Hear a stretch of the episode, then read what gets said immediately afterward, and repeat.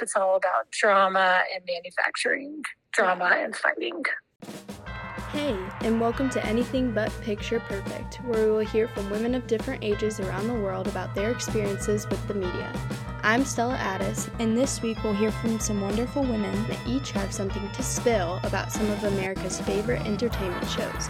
All of the names on this show have been anonymized and adjusted to keep drama out of the English 1101 classroom. With each new call in and conversation today, you'll hear how the media, specifically TV, has its many secrets. Let's call her Carrie.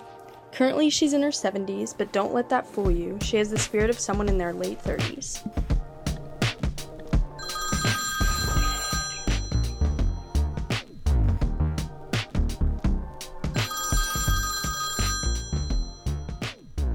Can you tell me a little bit about what TV shows you liked watching when growing up?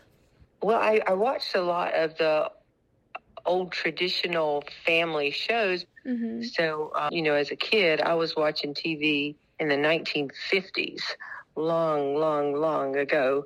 and we had one television for the whole family. So, a family of five had one TV.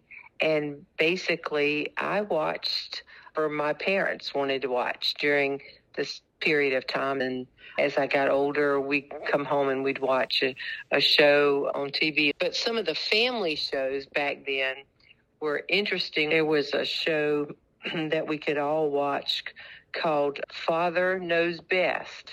I actually looked into that one a bit when I was researching this topic, just trying to understand how, like, women are seen in these conventional ways and like what i mean by that is seen as the caregivers who stayed at home and like attended to their husbands and attended to their kids and didn't really set out to go explore their own dreams and their own goals right. And if you watched it that one the mother in the home who stayed at home always looked so amazing when she was baking pies in the oven. She would always have a dress, you know, and she'd put her little white frilly apron on because she was baking, you So know.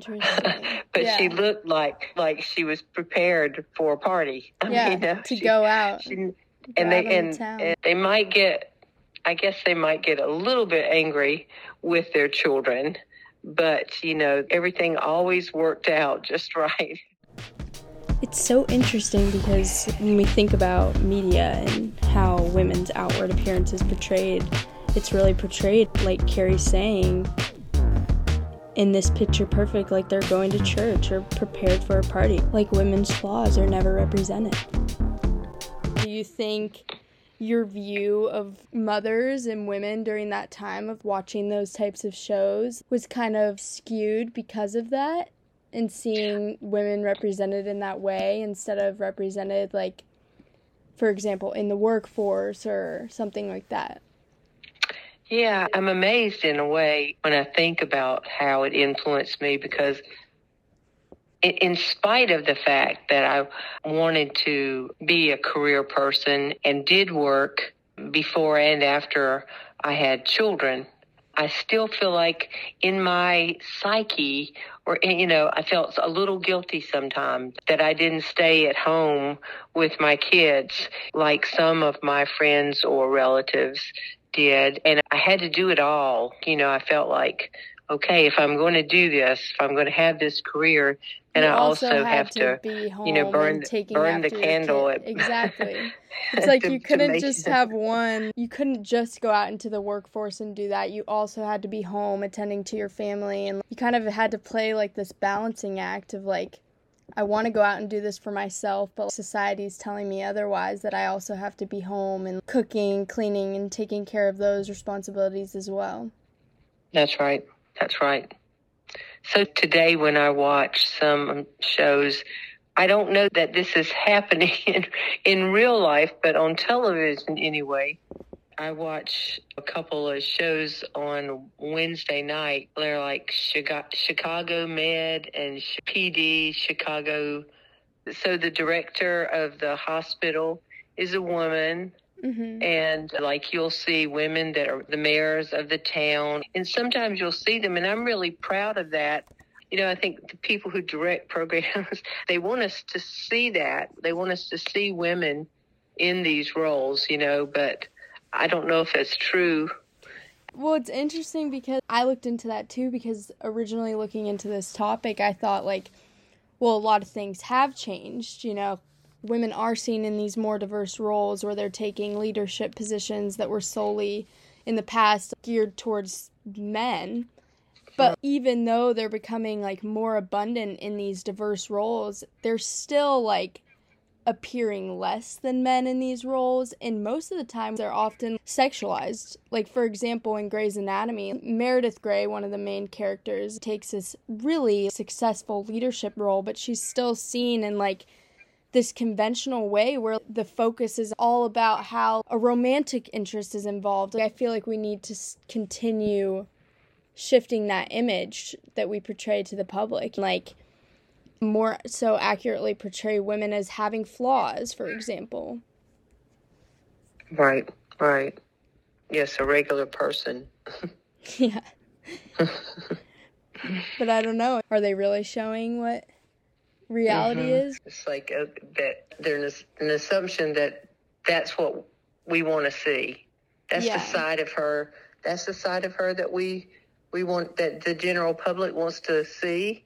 I don't watch that show regularly, but I know the character you're mm-hmm. speaking of. Yeah. It's, it's been on for a long time. I watch a lot of public television, and sometimes it's a documentary, but sometimes it's just an interview. And those are like real people, you know, yeah. and so I'm really impressed by those. But so so often I some of that other network television with those shows, I just flip over and I watch it, and I think I'm just um, less attentive. I'm just looking at it as just frivolous entertainment in yeah. a way, you know, like not reality. uh-huh. And I don't know if that's the goal of television is to be reality, but I mean, maybe our television just needs to be more like documentaries in a way if it really wants to depict what society truly is. Well, and what we want our next generation to see. You know, I think it shouldn't be just documentaries that show us strong women. I mean, how many nine or 10 year old girls watch documentaries? You know, that's fine yeah, for me, but they're not. So I would love for what they're going to be entertained by, what they're going to watch. I would love for it also to be inspiring, I guess. Yeah. You know, I think we do want that. It's interesting to talk about that with you, and I think it makes me think about it a little bit more. Yeah, I think that's the goal, yeah. is to just get people to think about it a little bit more. Next, I heard from a woman in her late 40s to get a younger perspective on the flaws that lie within American television. We'll call her Charlotte. Do you think, like, when you were watching TV growing up, you kind of perceived women a certain way based on what you were seeing on these different shows that you watched? I would think so. When I was growing up, I remember I would see these girls on Facts of Life, and they were so put together, you know, with their hair done, and they were at this boarding school, and and then things like family ties, it was kind of the same thing. I really was drawn to like this kind of preppy girls with like a lot of money because I didn't come from that. Got it. So you think like their outward appearance had a lot to do with what you were watching and what you were perceiving about women in general? Oh, yeah, absolutely. Yeah. Do you think aspects of your own life were reflected at all in these shows? No, it's like a fantasy. Yeah. Do you think like as you transition now into like TV and the watching media now, do you think any of that has shifted, you know? Like this idea of television in general being like a fantasy? No, because now there's reality TV. Whether that's true not, it's supposed to seem more real. And people mm-hmm. come from, you know, more backgrounds. It's not just about kind of aspiring to be everyone that's rich. You see people that, you know, are from all sorts of backgrounds as a result. Yeah. So you think that like these women are in more diverse roles now. Could you give an example of kind of the things you're watching now and how it's changed? It's interesting because I'd say in many ways now that I think about it, it hasn't changed because now it's more reality, but people still want to see people like the Kardashians or Real Housewives. They want to aspire to what they don't have or kind of over the top excess. Mm-hmm. But on the other hand, you know, there's been great shows that are more, I think. I know in the past you've said that you've watched Insecure, for example. Oh, yeah. Yeah. I mean, it's kind of talking about real life and trying to make it, stuff like that. Do you think women are still like kind of overshadowed and not depicted as a reality? Oh, I think there's more pressure than ever because of, you know, more plastic surgery and that being more accepted and, you know, things having to look perfect and the lighting on TV is so much better. So there's more makeup and like more things that has to happen to make people look perfect. But on the other side, I mean, they are depicting more types of women. You know, you see lesbian women you see kind of people that are non-conforming you know different genders mm. so that is that was not true when i was growing up and so people of your age now have those types of images on tv and social media yeah, I mean, I can say as someone in the younger generation that I think mm-hmm. like it's really nice to see that we've made so many strides in that area. But it was so interesting that when I was researching like even though women are depicted and all these different diverse roles with varying sexual desires. It's like oftentimes on these shows, what's being portrayed to the audience as being the most important characteristics or attributes of that person is like all the drama that surrounds them or like yeah. the relationships they're going after. Like women are so sexualized that it's like it doesn't matter if they're going after these big dreams. Like for example, you mentioned like insecure, like still majorly focused on like their relationships with men and like how it's not that it's like drama with other women. You know when i was growing up dynasty was a big show and that's come back now like they're making a reboot. But like it was all about the cat fights and the women fighting. They're not depicted oftentimes as building each other up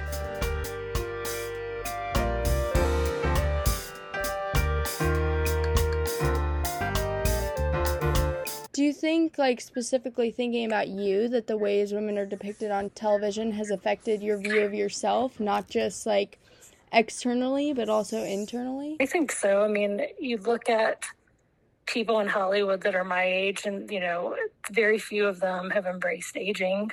Yeah. And I think those of us that are in our 40s, you know, we look at all of them, they all kind of look the same. You can't tell if they're in their 20s or their 40s or sometimes their 50s. So it sets up a standard that, you know, that you you too can look like J Lo or all these other women that had you know plastic surgery and all of that.